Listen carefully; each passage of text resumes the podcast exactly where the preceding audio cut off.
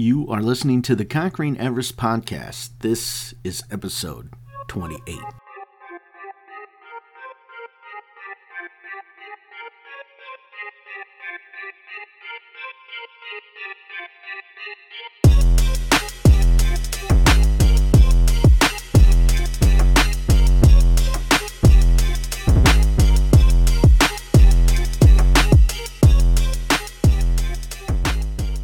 Welcome to the Conquering Everest podcast. My name is Brian Talor, and I just want to say thank you. Thank you so much for choosing to spend a bit of your day here with me.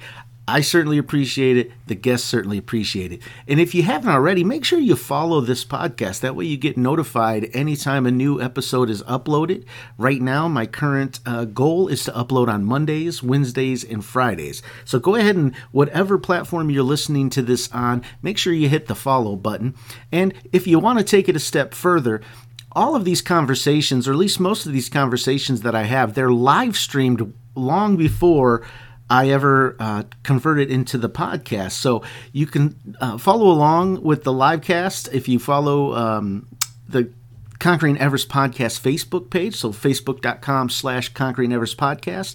You can also find me on YouTube. Now, unfortunately, I don't have enough subscribers on YouTube to create a custom URL yet, so you can help with that by going to YouTube, looking up the Conquering Everest podcast. Um, go ahead and give the channel a subscribe and hit the notification bell to be alerted anytime uh, that the, the new content is uploaded. Now, in today's episode, I have a conversation with Christina Stanton. Christina is a licensed New York City tour guide. She is also a 9 11 survivor. Can you believe it's been almost 20 years since the attack on 9 11 occurred? Uh, to the World Trade Centers. It's hard to believe, but you're going to get it from, you're going to hear the story from Christina's perspective. So without further ado, here is Christina's story. All right, we are live. Welcome to the Conquering Everest podcast, Christina. How are you?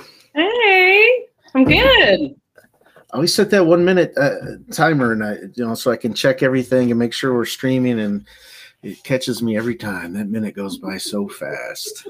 So, all right, I've got this shared out. Hopefully, we'll get some folks joining us that can interact. Uh, there's a chat window okay, to great. our left. Um, but uh, tell you what, let's go ahead and get started. And uh, if you don't mind, let's just have you introduce yourself to our listeners and or watchers.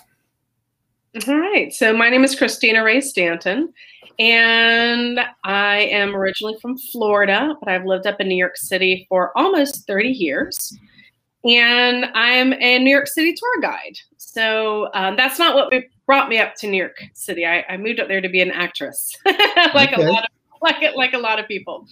And um, you know, I kind of got lost in my day job, which was a tour guide, and I I loved being a tour guide, and I loved being an actress as well. So, but all these years later, I'm still a tour guide, and um, uh, my husband and I live in the financial district. We've lived there for 21 years, and yeah, so I'm a kind of a New Yorker through and through, I guess, even though I wasn't um, born and raised there, but I fell in love with the city, and um, tour guiding kind of helped me, yeah, helped along that path of falling in love with this with this city. Um, so we we enjoy ourselves, and my husband works for a nonprofit, and and yeah, that's me. Good deal. And we got to add author to that list, right? Because you've written yeah. a couple of books. Um, right, right, right, Wrote a couple yeah. of books. Um, one book was on my experience during 9 11. And um, we lived right in the neighborhood of the Twin Towers, the World Trade Center complex. And I write from the perspective of a resident of what it was like before, during, and after the attacks. And mm-hmm. I've seen some articles written from that perspective, but never a, not a book. So I kind of mm-hmm. wanted, wanted to add my voice to whatever's out there. And then I also wrote a book about being COVID positive. These are such, right? Yeah. my next book is actually going to be happy. my next book, which I've already started, is about I'm like tour guide shenanigans, like funny okay. things happened of all the years I've been a tour guide. I've been a tour guide since 1995. So that one will be fun and funny. so, so if I if I ever make I haven't been to New York City. I, I, I haven't gone many places on the East Coast. So, but what I'm hearing though is if I do come to New York, I need to make sure I get a hold of you so you can yeah. take me around and, and show me all the yeah. all the ins and outs. Um, sure. So we were going to talk about 9/11 today. Uh, it's 20 years. Yeah. As you remind, I couldn't believe. I was like, wow, it's already almost been 20 years. And from a perspective of a of a guy that was lived in Illinois, lives in Illinois. Um, uh, so the, the, day of that event, I was I worked midnights, and I remember getting home, and I'd always watch a little bit of TV for about an hour or so before I would drift off to sleep.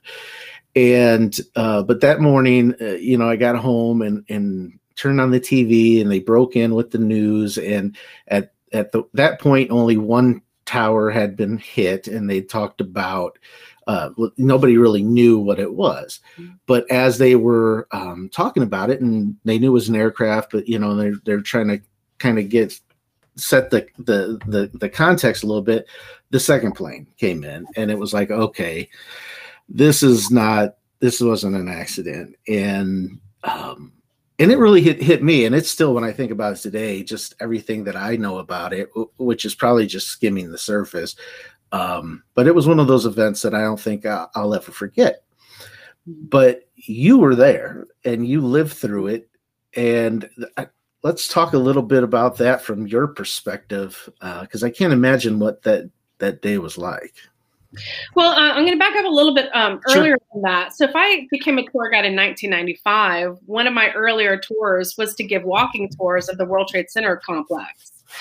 Right. So, I was touring the complex years before the attacks happened. So, I felt like that was that was a, just an area I knew so well. I knew a lot, you know, technically about those buildings and about the other buildings that made up the World Trade Center complex. Because again, you know, I'm a tour guide. I was taking people around and telling them what I knew all the time.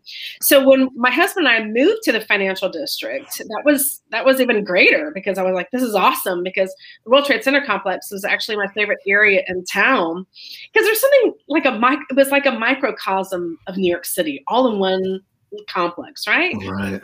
like symbolized all of New York City for me, the World Trade Center complex still does, right?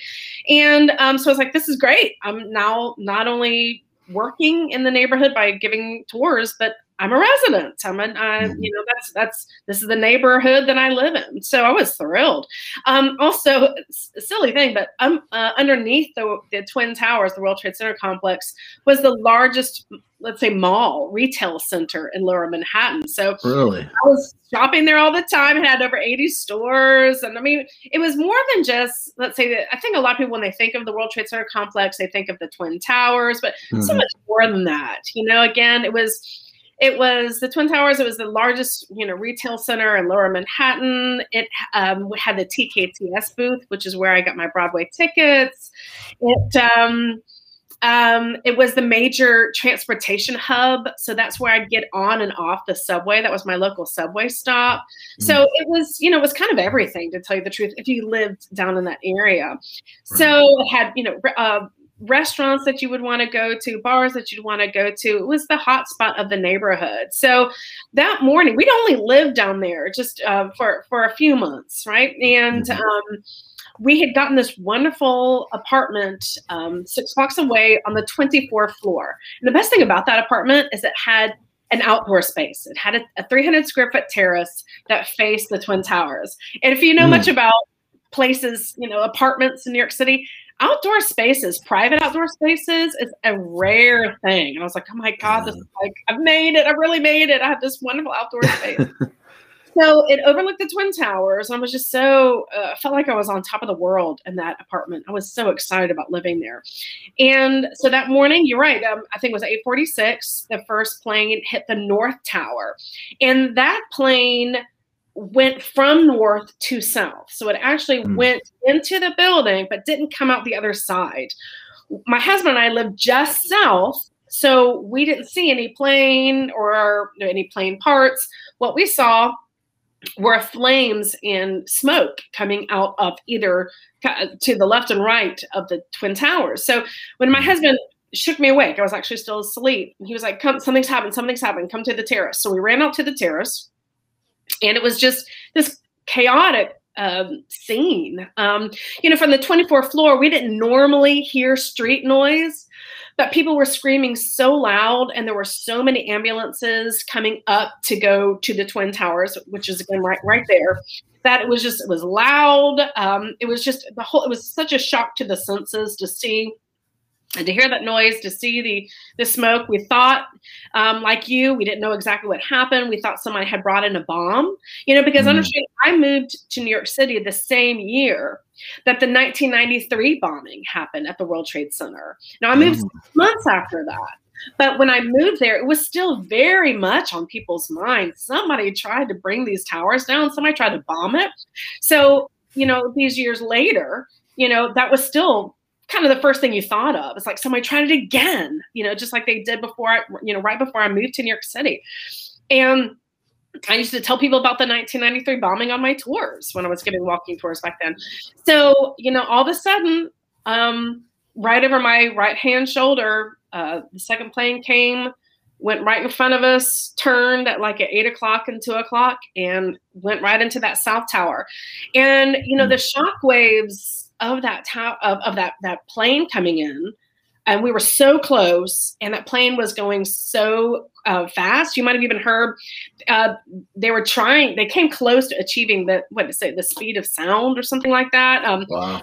Uh, yeah so it was so they were out for destruction it actually blew us back into the apartment and knocked us out. I mean, I came to on the floor. I came to with my dog. We had a 40 pound Boston Terrier, with that my dog jumping on my chest when I was on the floor. And I mean, my first thought was, why is his Gabriel? Why is Gaby jumping on my chest? I mean, I was totally knocked out, totally out of it. I heard my my husband yell, "Do you want your shoes?" and all these kind of things. I remember thinking, we just got to get out of here, right? So we grabbed the dog, go down 24 flights. I get outside and, you know, by that time I kind of collected myself. 24 flights is a lot of flights. Yeah. Uh, upstairs, upstairs, of course. And um, so I get outside and realize, oops, I'm in my pajamas. You know, I have nightmares about such things. Let me just go back into the apartment. But let's try this again. Let's do this. Let's put on some clothes and collect ourselves. And so, but even in that amount of time, they wouldn't let us back inside. They were like, "Nope, sorry, Christina and Brian, we're just we have to evacuate. We're just letting people out. Nobody's coming in. So, but you know, I remember going back outside and I was like, no one cares what I wear, what I look like, and I didn't care anymore either. You know, I realized we're in some kind of alternative reality. No one cares, right? Yeah. So, you know, when when when you're facing some kind of a dangerous situation, you know, your whole inner alarm, your body alarm, just wants you to get as far away from it as possible, right?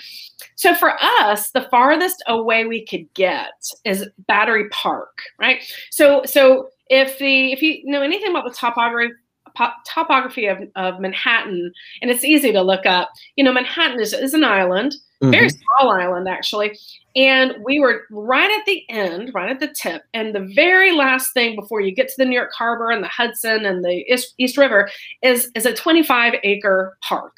And a lot of people are familiar with that park because that's the park you would go into to take the, the ferries to the Statue of Liberty and Ellis Island. And some people take the Staten Island ferry, that's where they let off as well. So at any rate, so that's as far away as we could get. You know, you see pictures of people walking over the Brooklyn Bridge or walking north through Times Square. But right. since we were south, we had to go south, if that makes any sense. Well, south was a 25 foot park surrounded by mm. water, right? Made it to this park. We were safe. Okay. Uh, we knew it was an attack. None of our cell phones were working. So people would be joining us in Battery Park who had the same idea, getting away, you know, getting to safety. And if they had been watching the TV, they would give us updates. So whoever was coming in, you know, let's say from their apartment, they had been watching TV. So we had been we because our cell phones didn't work. So they had the latest news. So somebody had known about the Pentagon, and um, there was all these rumors. Other planes are coming. Oh, a plane hit the United Nations. A plane mm. hit the Times Square. There's a plane headed to the Statue of Liberty. Oh, we totally heard that, right? Which was we could see was right yeah. there. so it, we were like, what the hell? I mean, that, like the world is literally coming to an end. And then the the ground started shaking. Literally mm. started shaking. We thought I my first thought, at least, was that somehow a plane had run into the earth, the ground, and it was, you know, shaking. The it was the ground was reverberating from this plane coming on, and all of a sudden, it kind of hit us all together that oh, a building's coming down, and no one had thought that there was there had not been any scary rumors of all the rumors yeah. hearing because you know it was a cesspool of rumors. That was not one rumor that we were hearing, right? So it was a shock to everybody, and then everybody went crazy because yeah. everybody knew that if it had fallen lengthwise in any direction, it could have reached the park and it could have killed us. And everybody knew that because you know we, it's it's right there. I mean, and yeah. buildings, you know, they were a quarter mile in the sky. There were 110 floors. There were massive buildings. So if they had pitched over, they, it could have reached us. So everybody went crazy. People, I saw people pitch themselves into the New York Harbor, try to swim to Governor's Island. Um, hmm. Just kind of all of these crazy scenes that are kind of always going to be, be in my brain until I die. Right. You can't you can't unsee some of these crazy things that you saw in the in those circumstances. And and so then all of a sudden this whole cloud of dust and debris covered covered us in yellow. And actually, I have a picture of it. It's it, it's probably going to be hard to, to show in, in, right here, but I don't. And, and here's the thing: it's not a good picture, and it doesn't have to be because that's that's yeah. Exactly what it looked like. You know what it's I'm saying? Just, just it, grayed out from the debris. Huh? Yeah, I mean, you, you, couldn't see ten feet ahead of you. Um, it was really, you know what? If you know what the effect was like, the effect was like a snow globe. Like mm. you were in some kind of a snow globe. Like the the sky, you couldn't see any of that. Everything was yellow. I mean, you open your eyes and kaboom, everything was just flat out yellow.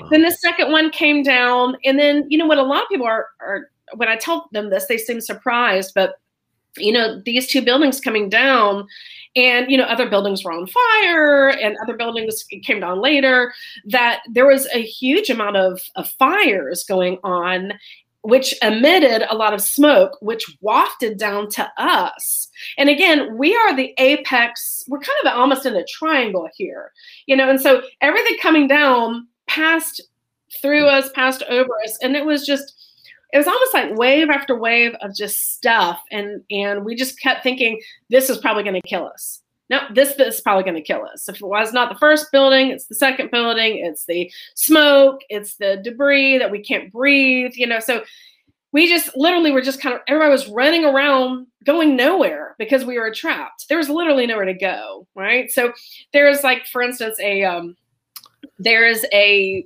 a restaurant in Battery Park called um, Battery Gardens. I mm-hmm. heard that um, I've never, never, I don't think I've ever read it anywhere, but I heard that that they broke some of the windows to go in there, thinking that just an interior environment would, you know, have some pockets for them for people to breathe. I mean, it was a, a completely desperate situation.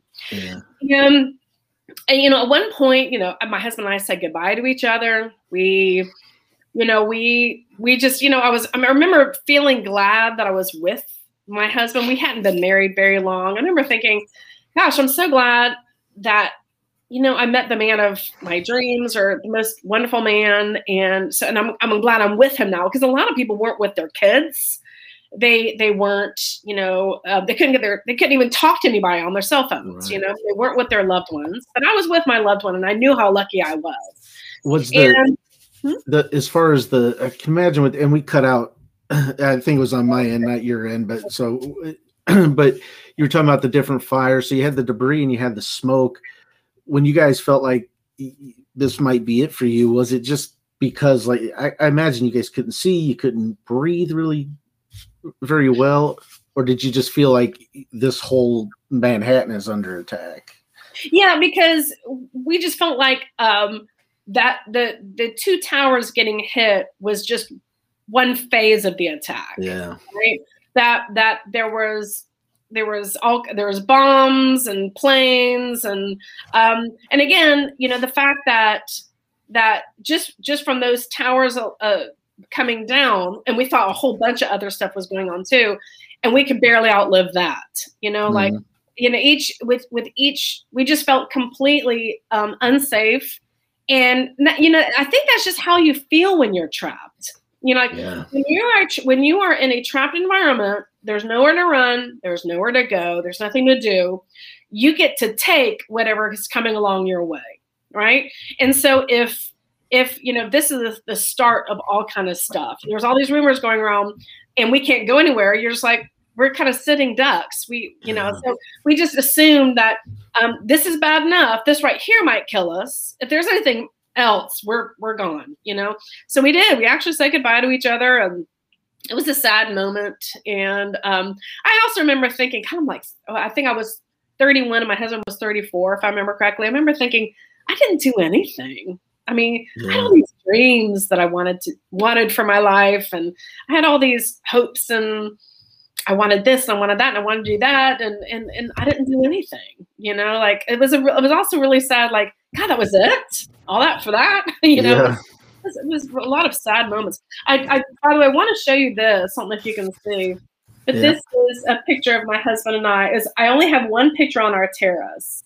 and I don't know if you can see the twin towers here. They were so tall that you actually couldn't fit them in an entire um, oh, wow. camera shot. So I remember looking out on at the Hudson and seeing all these boats coming over. So unbeknownst to me, the Coast Guard knew that there were thousands of us that were trapped, right? They knew that we were trapped and they issued a call saying anybody who owns a boat, any boat operator, get the boat, take it over to Battery Park. Actually, they had said come to Governor's Island first. So you they like they were thinking that was going to be the way station where they would um, send people on their marching orders. But as it turns out, I really think people um, just for the most part just came straight on to Battery Park and Battery Park City, and so you just start picking people up and dropping off wherever you want to. Right? We need hmm. every all hands on deck. And I, I read later that um, there's a lot of boat owners um, in the New Jersey um, and New York area, and they all heard this call and they all responded. And 500,000 of us were taken off of Manhattan that day. Now, it's interesting because um, where we were, we were trapped people who needed to get off for our safety. As the day went on, there were, you know, there's a lot of commuters who come into Manhattan to work, and all of the bridges and tunnels were closed. I think there's 16 of them um, because they were trying to make sure nobody's coming in with bombs and things like that. Right. All those commuters had nowhere to go, so they started flagging down boats and they started uh, they were taken to to New Jersey just so they could get home you know from there. So but you know so the need the need base was different but everybody did you know, need to get off of the island of Manhattan. Right. So so we were taken off we were dropped off in New Jersey we didn't even know where we were. Again I'm wearing pajamas. Uh, we had our dog out, we were completely yellow completely dust covered and there were some people who knew that there was a BJ's wholesale club about a mile away.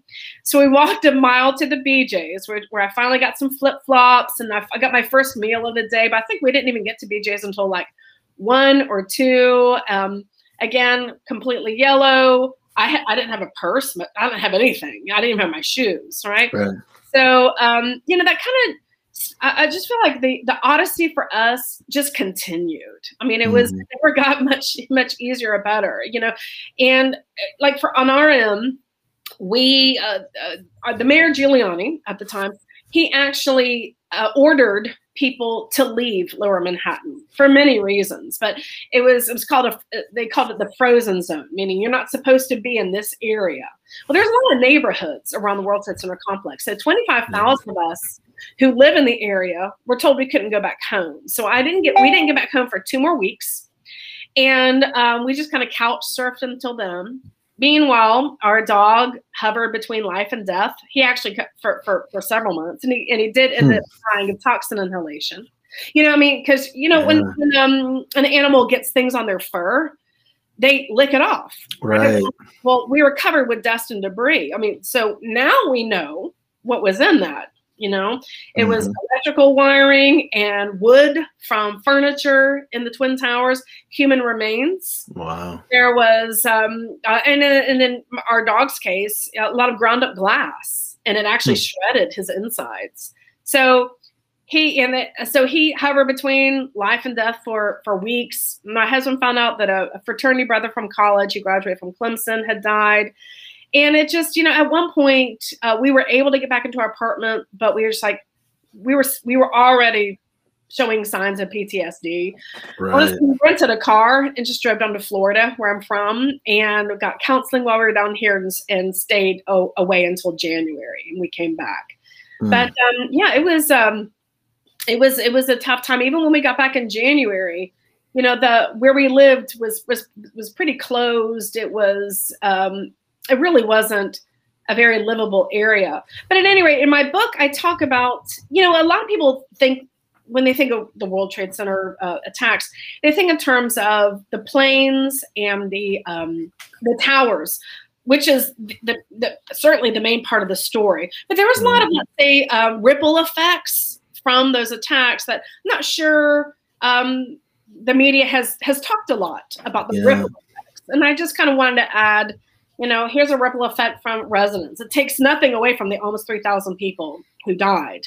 It was, you know, it's just another kind of uh, bid to, to have people like fully understand exactly what that meant. You know, the attacks meant for for Manhattan. Because I'm I am as a tour guide surprised that people come up to New York City and they're like, you know, why why were you affected? You know, you you didn't live. Um, in the World Trade Center complex, you didn't work in the towers, and so, and I also people think that people don't understand how small Manhattan is to know that something like that would affect a huge area. Yeah.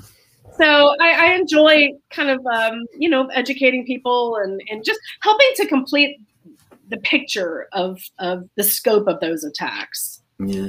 You had said that there was a lot of little fires that kind of spread. So I imagine was was that some of the community around it then? People lost homes and did apartments burn, things like that as well, or I Like- think uh, I'm try- I need to go back and look at those statistics. I think was it nine buildings that came down altogether. It was it, Mm. the buildings that were really really hurt was yes um, on the parameters of the World Trade Center complex and um, within the complex. And by the way, a lot of people don't realize that that um, the fire the la- they know that they put the last fire out 90 days after wow. um, it, well in December. You know, a lot of people have no clue that that that that that, that happened. But uh, you know, I remember going back into our neighborhood and walking around, and I didn't see one building that wasn't unscathed. You know, like that came out okay. I mean, it was everything was scraped and. Um, the, the the glass lobbies were broken. Um, I remember the, our local Burger King. They had turned into a police, uh, temporary police headquarters. And um, did you know that there was one building that was basically mutilated? The whole middle of it was missing. You know, it didn't even fully come down until 10 years later. They took it down so slowly. There was a big fight about who was supposed to pay for that building coming down. Right. But you know, uh, it really hurt the area for years. I mean, the I was telling you about the World Trade Center complex being a transportation hub. There's Yeah. one subway that didn't come that didn't um a station, the Cortlandt station. It didn't even come out till 16 years later. You know, Mm. that's how long standing. Um, you know, they they found plane parts just three or four years ago. You know, something uh, something that was lodged behind a building. So, um, you know, everything is so close together that it wouldn't surprise me at all to find out they found other plane parts. You know, when they take a building down, they look at it, they they find different things. But it was just such a massive um, amount of destruction, so many acres of destruction. How how long was uh were the um those that lived there? How long were you guys displaced? Good question. So, um, right uh, at 11 o'clock that morning on September 11th, Mayor Giuliani said, "Okay, that's it. Everybody out of out of Lower Manhattan, you know, out." So people left. I heard a couple of hardy people stayed. I don't know how they were able to manage it. 'cause they had electricity down there for forever, and it was uh, you know again there was nothing open uh, uh, completely uninhabitable but you know you know how people are there's always those those, those people who will Don't want to leave. Right. yeah. So, but we were told on the 21st that we could get back.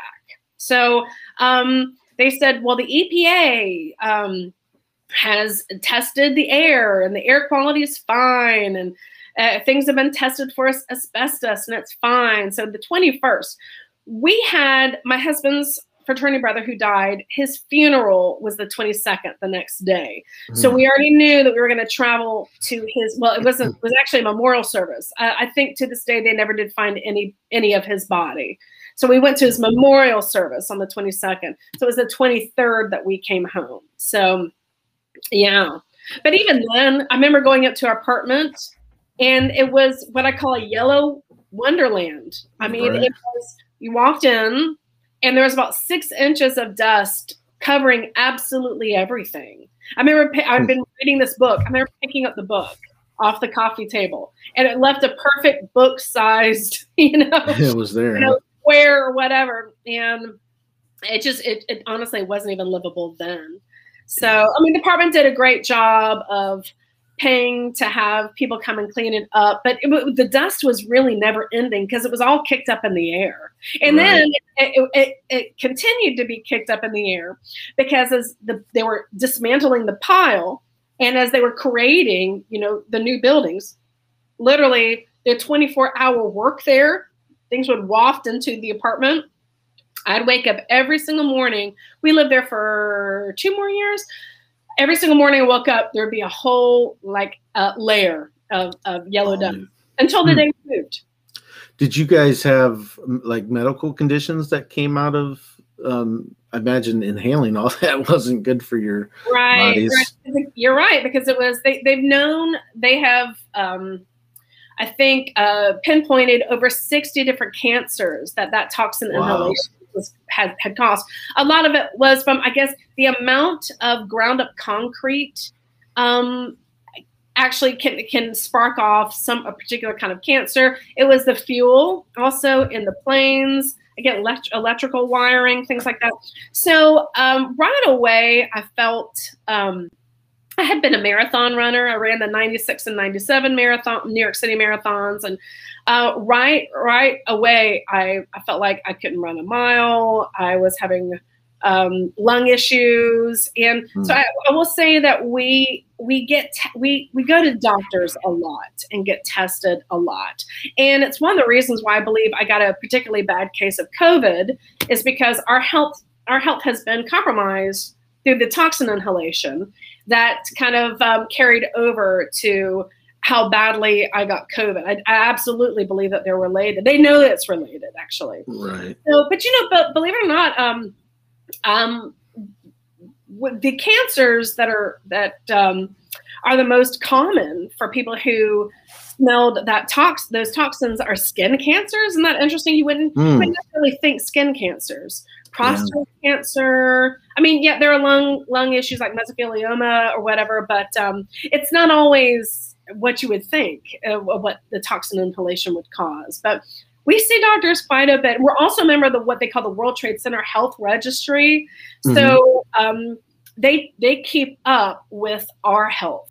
So we're constantly filling out forms. They're sending us um, updates. Um, and you know there's some lawyers um, there's one main law, uh, law company that deals with um, um, basically getting compensation for those who who suffer from from from cancer from toxin inhalation.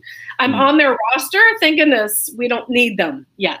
Yeah. Um, so just like to know that they're there. I mean um, i mean you have to have a lawyer to access the the 9-11 twin towers compensation fund. So it's nice to know that they're there and they've done a great job of taking care of of um, uh, you know of all the people who were exposed because it was 25,000 residents. I think 50,000 um, high schoolers and, and, and, and, kids. There's a ton of schools in lower Manhattan. Um, there's uh, employees. Um, uh, I mean, tourists. There's lots of tourists down there. So, and it's not just rescue workers or um, recovery workers. A lot of people um, mistakenly believe that they're the only ones who are affected by the toxin inhalation, and certainly they they they um, were directly exposed day after day. But um, you know, even people who were exposed once or twice, or even on that day, have had issues. What was like? So it sounds like it was about ten days or so, um, a couple weeks when you guys started uh, be able to come back home.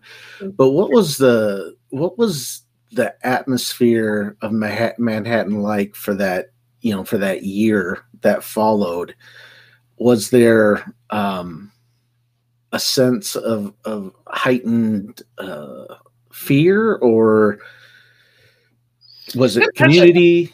That's an excellent question I, have actually re- recently written an article about that because it was, you know, by that time I had lived in New York, what was it, eight years or what have you. Mm-hmm. But anyway, so it it really did change Manhattan, New York City in a lot of ways. So when we first when we returned, it was certainly a big funeral. It was a funeral for months and months after. And you gotta understand it was a tough fall.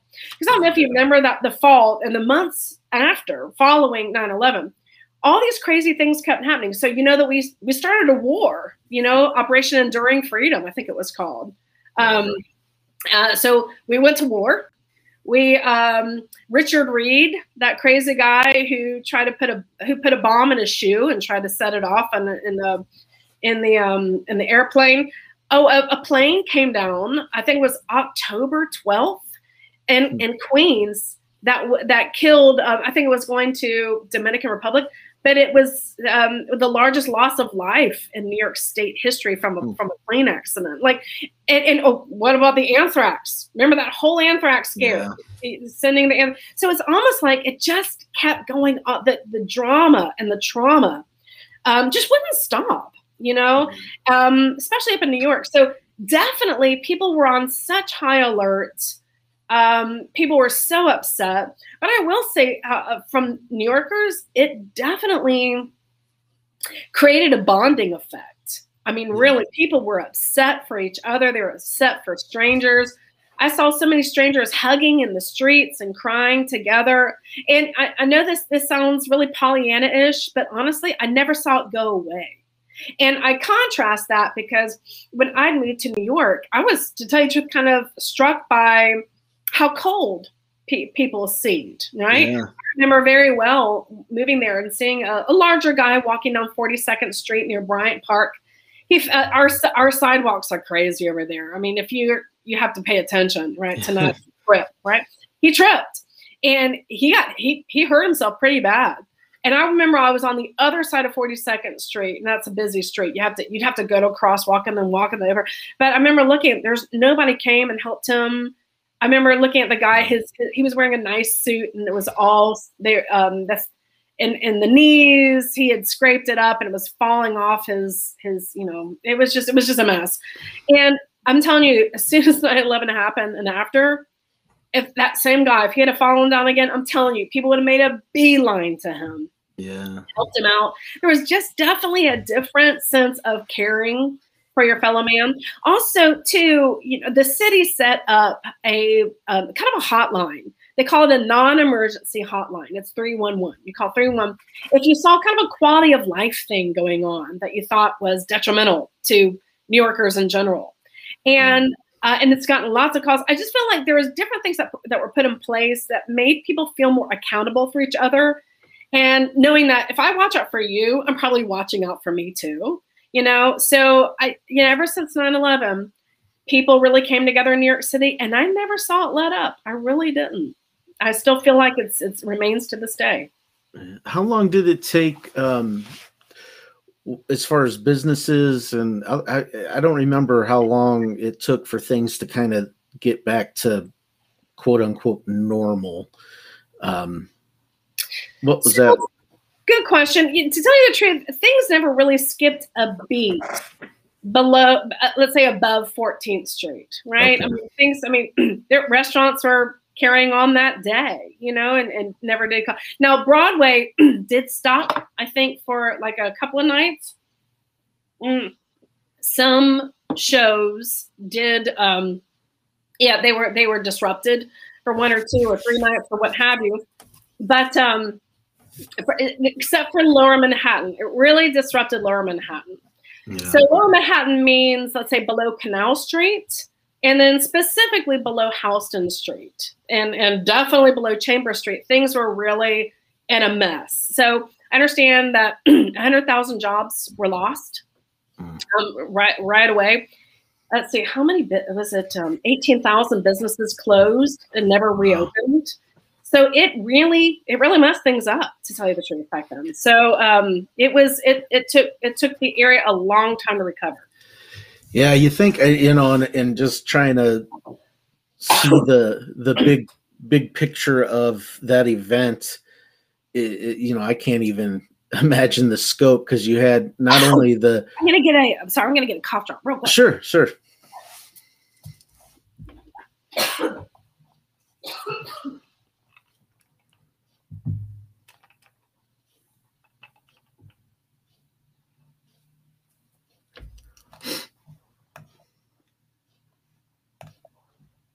Sorry about that.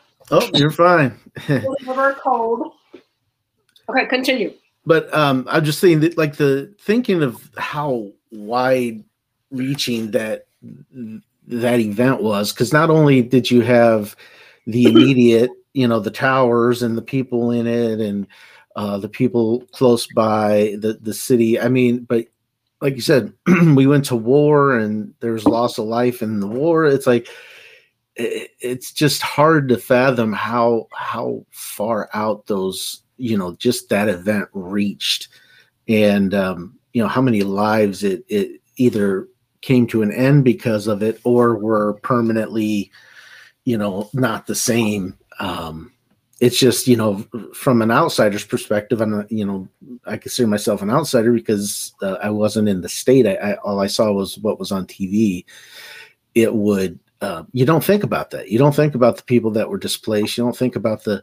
Right. Uh, I, I didn't know there. I, I I I knew there was like three buildings that went down. I didn't know it was like nine. It's it's it's just it's like wow the impact of on life in general of that event and it's it's bigger than anybody probably could even imagine.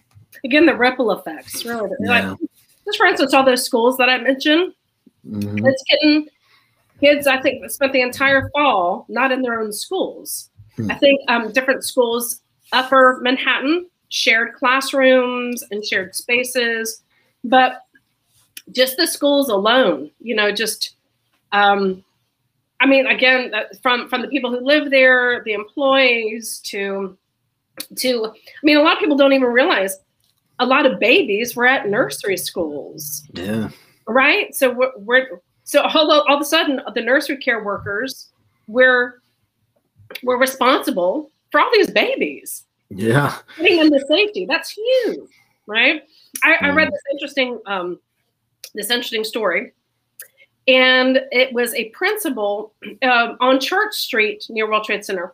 There are two charter high schools back to back, and there was a principal who was in charge of 600 students and uh, teachers. Mm. So, but when when the Twin Towers happened, I mean, one of the, the plane engines landed on the roof of one of these two schools, right? Wow. It was right there, but cell phones weren't working. So she couldn't talk to all the, the teachers and tell them what to do next. Meanwhile, bodies are falling down, parts of the buildings were falling down. There was no place to evacuate these kids. All of their their normal evacuation procedures were null and void right? Yeah. You couldn't call them anyway. So she was in charge of getting 600 students and teachers to safety. And there was quite a few disabled students i understand. But she did that. So she got all of them down to battery park and they all did what I did. They all got on um, boats. You understand, you can't put 600 kids on one boat. So right. I understand that they even got real um, creative. They made groups and had the different teachers, you know, responsible for different groups, and got on all these different boats. I, I understand. I heard a story where some of the some one of those groups, the, the boat dropped them off in Brooklyn near her home and she brought all these kids and they all spent the night in her home like i've heard right. and by the way that that principal did all of that knowing that her sister was dying in the in one of the towers and she did mm. that so so that woman had the presence of mind to take a, an impossible situation and do what she had to do and it's a really great story her, i know her first name is Ada, which is not very helpful but Um, uh, it's a famous story. It's it's easy to Google, but you know, yeah. and there's a lot of stories like that of the crazy instances that that people found themselves in, and you know, what do you do when you yeah. never expected such a scenario? And I'm guessing for some of those kids, there, you know, if it was that close to the trade center, they probably had parents that were in the towers that may right. or may not have right. came home. Right. Exactly. So here, here we are going on 20 years later. What's what? What are you seeing um, as far as remembrance? Uh, are, are you seeing kind of a decline in? because you know a whole new generation of people are here now you know two generations um is it starting to to wear off a little bit or do people still really um are they really uh, you know present day it, it still still um what's i don't what's the word i'm looking for S- still remembering um what what's what what is your take being a tour guide uh, on on? That's a good question. So pre-pandemic, I felt like the, the groups were were very interested. Students who weren't born yet. Yeah. The interest remained. Their level of knowledge of what happened was definitely lacking. Hmm. And I I've asked a lot of teachers, you know, who teaches on 9 11. And a lot of them said it's not in the school books. Yeah. It's, um, it's, it's essentially taught with what the individual history teacher knows about it. Right. Or he, in particular, happened to know about it. But there's not a there's not a kind of congruent way to teach that. It's not necessarily taught in history. It's just how much the teacher herself knows of herself or himself knows about it, and what kind of what kind of hi- highlights you know feature they want to give it. So mm. I, I, definitely um, and not to criticize history teachers. It's just it's just it's clear to me though that that as time has gone on, because I've been a tour guide again before, you know, right after and, and all these years since, that the knowledge of, of of exactly what went on is it's just it's getting more and more lacking. People are not so they know it's ha- people are interested in it, yeah. just um, the, the knowledge isn't there. And of course, with the pandemic and all of the drama of this last year and a half, uh, it just it's very clear that um, this might not be a very potentially you know, commemorative 20 year anniversary right. because we just kind of all came out of drama. I mean, myself included. Yeah, yeah. You know, so it'll be interesting. And then schools, you know, um, you know, have have barely been meeting, or these been all, all this kind of crazy, you know, people, uh, you know, schools and teachers have done the best they can, but um, just to get the kind of the basics in there, you know, for their right. students. So things might uh, schools might have returned to normal at the end, you know August and September, but um, it's also coming off of a lot of drama in the year. So I don't know what kind of attention that um, will be paid to it um, in this in this anniversary. Also, too, um, you know, tourism is is still at, at a very low ebb in, in New York City. So I um. don't think it's going to necessarily attract more tourists to come up because people are still not traveling and they're still right. not coming to New York. I think they're they I think they anticipated 35 million this year. You know, and they're um, pre-pandemic, this would have been a 70 million year. Wow. We were predicting 70 million to come this year. I think it was 66 million that came in 2019. So at any rate, so I just think with with everything that's going on, yeah, I think it probably won't get um, the spotlight that it deserves. But you know, I mean, kind of understandably so.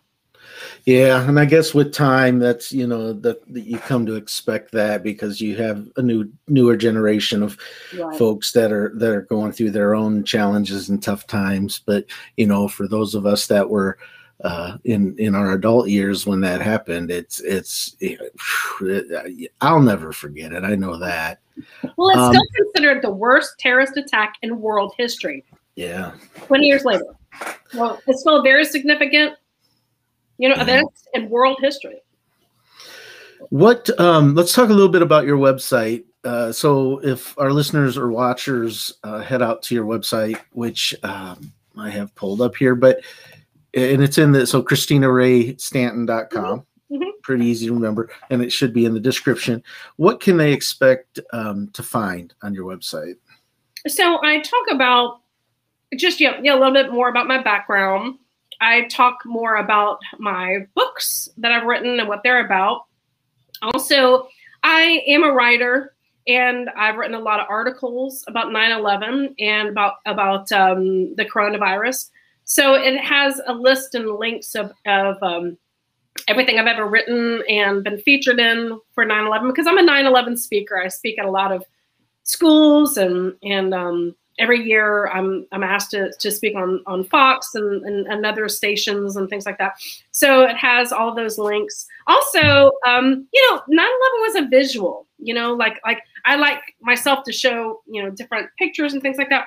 Right. I have a collection of pictures there that help to tell the story a little better about um, what happened to us and what the area looked like and so it's a collection of pictures and, and, and articles are written and and again it's all in the desire to help educate because honestly I don't make a dime off of any of this. I, my husband and I four years ago established a nonprofit and it helps um it helps like kind of general poor poverty and mm-hmm. um so when I wrote the books um and even the articles I had in mind that I generated any money that um, it was one way of funding our nonprofit for mm-hmm. for you know some some situations that I particularly care about uh, people who are living in vulnerable vulnerable mm-hmm. places and vulnerable situations, especially my goodness now during COVID. You know, so many it, it, made it made poor areas even poorer. So mm-hmm. it's really um, any money that's ever generated goes straight to the nonprofit, which itself goes straight to um, um, um, um, poverty situations. But at any rate, so but yeah, that's that's that's what um the website is. Just a more of 9/11 and and um, pictures and articles and things like that. Yeah.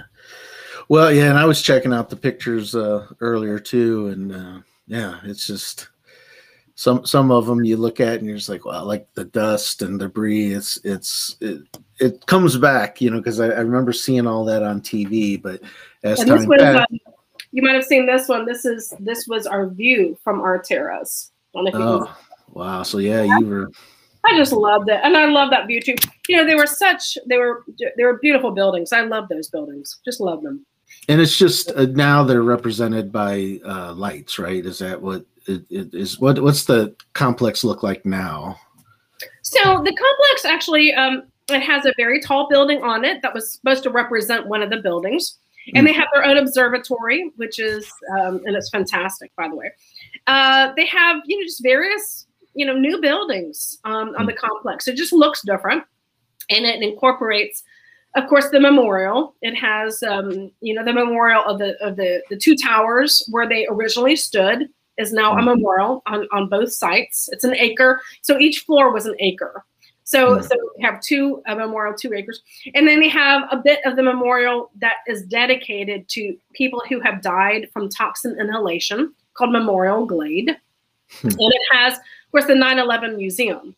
So it has, yeah, um, and you know, but that that tall building um, is just another office building, just like the Twin Towers were. You know, they were just normal office buildings, and you know, like Condé Nast, all the pub, all the uh, magazine publications they're in that tall building and so it's a it's a working you know complex and and it's just as beautiful it's it's it's, it's really just as lovely mm. yeah um, i'm gonna have to get down there and see it uh, you know that's like i said i haven't been to the east coast much and and uh, well, I think once, well, when you get there, you have to let me know, and I'll. I'll let you know. I'll keep keep in touch because, uh, yeah, I think, and you know, my kids, they, my oldest son was well, he wasn't even born yet. So yeah, because you know, it's he's he was he was on the way, but he wasn't he wasn't born. So uh, you know, and I've never thought to sit and talk to them. And my youngest probably has very little knowledge of it. Um, my, my, oldest may have a little more, but uh, definitely something that we need to keep in our minds and, and think about and reminisce uh, especially on the anniversaries. I think what you're doing with the book and tour guides and all that, I think that's that's a great service, and and a lot of people. Um, it's just going to continue to to to educate and let let people know what happened and and then to see the the the the comeback you know something like something right. so big and deadly that happens and yet the community it's still thriving you know everybody's right. you know like i said there's still a, I think just having a tall building on that site is kind of like a hey you may have heard us, but you didn't. You're right. not scaring us away. Right. Exactly. So I think another another picture that that it paints is just reminding us that with with that um, with those attacks, we entered an age of terrorism. Yeah. And there were certainly terrorist attacks before them, and um, but you know, it, it did us usher us into a new age when people take over airplanes and make them missiles you know, right. that's that's that's where we live now. You know, that's that's how things go. So I feel like it um it just ushered us into a new age, and it's just something to keep in mind because it's still going on.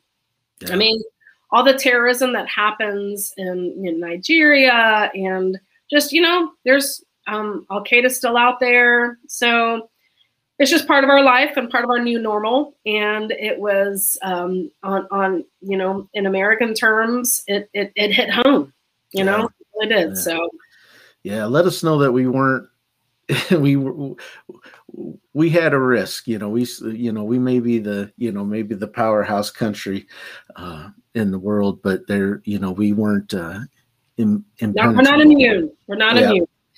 So a lot of and a lot of changes come out of that day. So right, right, right, right. And I tell people, hey, you know, you don't you don't know that when I was in high school, you could just kind of wander into um, an air, airport and yeah. go to your gate, and want, your, your parents would be saying goodbye at the gate.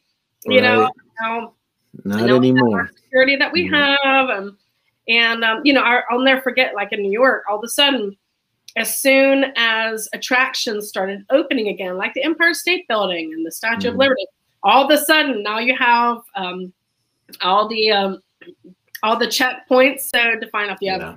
if you're packing heat or anything like that. So you know, just it's a it, it, ushered us into a whole different level of security that we have to have. So yeah, yeah.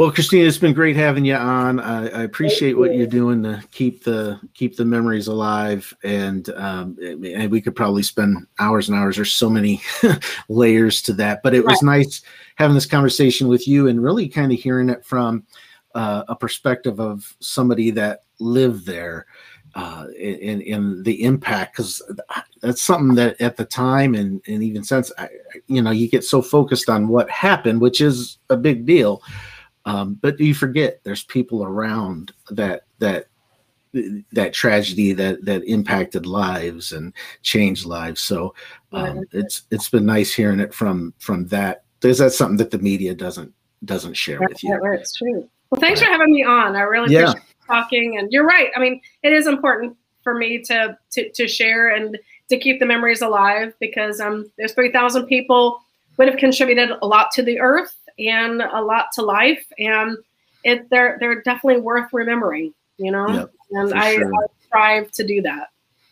All right. Well, hang tight. I'm gonna I'm gonna go ahead and end our live, but we'll have a chat afterwards. So uh, hang tight, and uh, thanks again for coming on. Thank you.